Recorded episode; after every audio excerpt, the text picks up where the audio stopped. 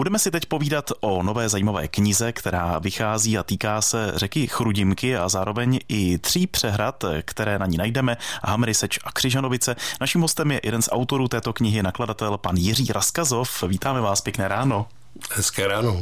Vzpomínám si, že před lety jsme tady seděli nad knihou Pardubické restaurace a hotely. Teď tedy Chrudimka, takže hodně se zaměřujete na region, na Pardubický kraj. Ta Chrudimka je vlastně moje 51. knížka, kterou jsem od roku 90, kdy jsem začal vydávat knížky, která vyšla a převážně se právě věnuju tomu, co znám a to, co mě baví a zajímá, takže Pardubice a okolí, Pardubický kraj. Máte čtenářský ohlas, spousta patriotů se určitě najde, takže to jsou rozhodně čtenáři vašich knih. Vidíte to taky tak? Samozřejmě. Je zajímavý, že třeba i ty pardubické hotely a restaurace se prodávaly i v Praze velmi dobře, ale samozřejmě to zaměřený a určený tady pro čtenáře, který se v tom vyznají. Hmm. Takže nepocitujete nějaký ubytek čtenářů, je jich pořád dost? Jich, ani k jejich kupci nepocitují. Mm-hmm. I když je velká konkurence v internetu, je velká konkurence vlastně těch čteček všeho, takže pořád knížky vycházejí, knížky se prodávají a letos třeba knihkupci před Vánocem asi libovali Mm-hmm. Teď už půjdeme přímo k té nové knize, k Chrudimce. Mluvili jsme tady a naznačovali jsme, už z toho názvu to vychází, že tam jsou přehrady Hamry, Seč, Křižanovice. Mají něco společného, ty přehrady? Eh, samozřejmě, že mají, protože Pardubice a vůbec vlastně celý tok Chrudimky trpěl obrovskými záplavami od Hlinská dolů, takže už na konci 19. století se začalo uvažovat o regulaci Chrudimky, samozřejmě i regulaci Labe a v Pardubicích vlastně ta regulace Chrudimky začala v roce 1906, ale vědělo se pořád, že ta regulace nevyřeší ten zásadní problém těch přívalových dešťů a těch obrovských záplav, při kterých umírali lidi a byl zničený strašný majetek jak v Hlinsku, tak v Chrudimi, v Pardubicích, po celém toku ty řeky. Takže už na konci 19. století vzniknul vlastně komitet, který chtěl vybudovat přehrady, které by to mohly vyřešit. Takže první vlastní přehradou, tak to byly vlastně Hamry, která byla vybudována, to vlastně byla nejjednodušší a na začátku co řešila a ta se vlastně vybudovala v letech 1907 až 1912, ale řešila věci tak zhruba někde pohorní bradlo nebo uh, ještě zdaleka ne, neřešila to prochodím pro Pardubice, takže pak se pokračovalo dále. No a seč ta asi, eh, jak jsem se díval, zabírá nejvíc z té knihy, je to tak? Je, protože vlastně inspirací i pro tuhle knížku pro mě byla knížka pana Adámka, kterou mu vydali vodní zdroje Chrudím a byla to vlastně jenom příběh výstavby ty přehrady. Celá se mi strašně se mi ten příběh líbil, ale bylo to hodně odborný a pro laickou veřejnost by to nebylo úplně tak srozumitelný, takže jsme se vlastně domluvili s dvěma autory té knihy, s panem Douckem a s panem Adámkem, který je hlavním autorem, o tom, že vlastně bychom mohli právě vydat tu knížku o Chrudimce a zahrnout tam všechny tři přehrady Chrudimku, zátopy, historii, všecko. Mm-hmm, ještě jsme nezmínili výrazněji Křižanovice, tak taky můžeme. Tam vlastně v těch, potom se pokračovalo, po těch Hamrech se pokračovalo v roce 24 až 36 výstavbou přehrady na Seči.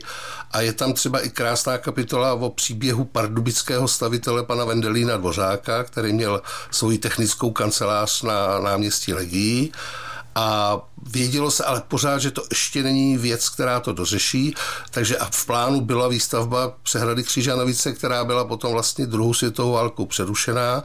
A takže vlastně až v letech 47 až 53 se vybudovala přehrada Křižanovice. Posloucháte Český rozhlas Pardubice. Největší vodní tok Chrudimská, hlavní řeka Železných hor, má svou knihu. Publikace Chrudimka, řeka tří přehrad, nabízí nejenom zajímavá fakta z historie, současnosti, ale řadu krásných fotografií. A my tady máme jednoho z autorů, nakladatele pana Jiřího Raskazova.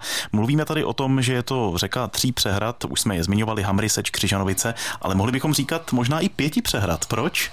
Je to tak, protože se pak eh, při výstavbě Seče se uvažovalo s energetickým využitím, tak vlastně se naplánovala přehrada takzvaná Seč 2, která je postavená u Padrckého mlýna v Padrtech a zrovna tak Křížanovice mají další pod sebou vyrovnávací nádrž Práčov, takže taky s vybudovanýma hrázema se vším, takže vlastně bychom mohli říct, že je tam pět nádrží na ty Chrudimce, že je dneska. Hmm.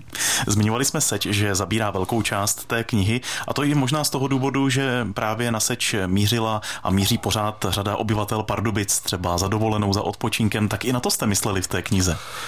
Protože přesně to byla věc, která mě zajímala. Já jsem prožil kus mládí, když jsme tam jezdili na hotel motel a chodili jsme třeba do, do okolí na zábavy, do Bojanova a takhle. Takže jsem říkal, to mohlo lidi zajímat a skutečně podle ohlasů se mi to potvrdilo, takže my jsme dali dohromady ještě fotografie po tom roce 45, kdy vlastně ještě na tom ostrůvku slavným, který když nebyl zarostlý, tak bývali vodní skauti, jezdila tam slavná eh, pražská pětka vod, vodní skauti, který třeba včera byli vidět, když pan spisovatel Jiří Stránský mluv, jako velký scout o tom mluvil a jezdili tam vlastně ta pětka tam je, ta slavná pětka tam jezdila. A pak jsme tam vlastně dali ty chaty, které tam postupně rostly a hlavně ty velké slavné podnikové chaty, jako byl Semtín, potom eh, autokemp u letadla, zmiňovaný hotel, motel a to, jak to tam vlastně žilo. A když dneska se zamyslíme nad tím, tak kdo z Pardubáků v těch 60. 70. letech na ty seči někdy nebyl prostě. Takže to lidi velmi zaujalo právě i tyhle ty slavný starý, star, starší fotky z 50. 60. let. Jak dlouho trvá příprava takové knihy? Protože je to kniha rozsáhlá, člověk si ji vezme do ruky, otevře ji a jenom žasné, kolik tam je těch fotografií. Jak to trvá dlouho? tak díky tomu, že vlastně byla ta prvotní knížka o té výstavbě Sický přehrady a já jsem ji dostal do ruky někdy v říjnu, protože můj kamarád Luboš Kříž, jeden z majitelů vodních zdrojů Chrudin, tak mi dal jako dárek, takže já jsem se pak do ní o Vánocích začet a zamiloval, takže jsem se rozhodl, že ji chci vydat, takže v lednu jsme začali pracovat a ta knížka vyšla v listopadu, takže v tomhle případě asi 10 měsíců, ale byla to docela intenzivní práce a hlavně nejsložitější je dát tři autory dohromady, aby, aby to nějak tak pak mělo eh, po, po dobu jakoby dobrou, ale myslím, že tyhle knížky se to povedlo. Hmm. A tím, že jste nakladatel, tak můžeme zmínit i další knihu, kterou tady máme ve studiu. Starý psy, Jiří Lacina, František Kincel, Bedřich Novotný, Josef Procházka, Alva Hajn, tak to je taky další novinka?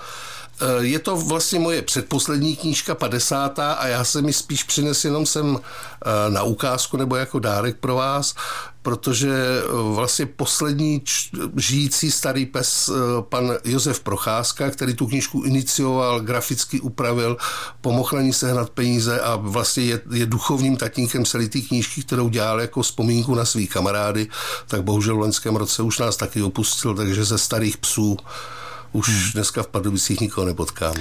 No, abychom končili o něco veseleji, tak co teď chystáte třeba na 52. knihu? 52. knížku chystám a vlastně jsem se dostal k tomu, že pan Miroslav Klimpl psal do novin do Penštejna takové pomínky nebo postřehy z pardubické historie. A já jsem o tom věděl, a pak se mi to dostalo teď do nějaký komplexnější podobě, takže jsem se domluvil potom uh, s dědicema, protože pan Klimpl už umřel před asi dvěma lety, že vlastně bychom to mohli vydat jako vzpomínku na pana Klimpla, který byl velký pardubák, velký pardubický patriot a spoustu toho pro tu historii udělal.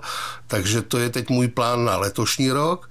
A na příští rok bych rád vydal takovou knížku, která by schrnula historii pardubické válečné nemocnice, kterou psali pardubické o karanténu, kdy jsme se dostali ke spoustě nových věcí, nových plánů, dokonce existuje velký sádrový model celé karantény v Pražském technickém muzeu, takže k němu se taky dobýváme. Takže to bych chtěl pak v dalším roce tuhle tu knížku, když to stihneme a když ne, tak to udělám třeba o rok později. Tak se budeme těšit, bude o čem mluvit zase v dalších rozhovorech s panem Jiřím Raskazovem, který byl v našem studiu dnes. Tak díky za ty informace, ať se knihy dobře prodávají a mějte se naslyšenou. Moc mě těšilo a naschledanou. Tento pořad si můžete znovu poslechnout v našem audioarchivu na webu pardubice.rozhlas.cz.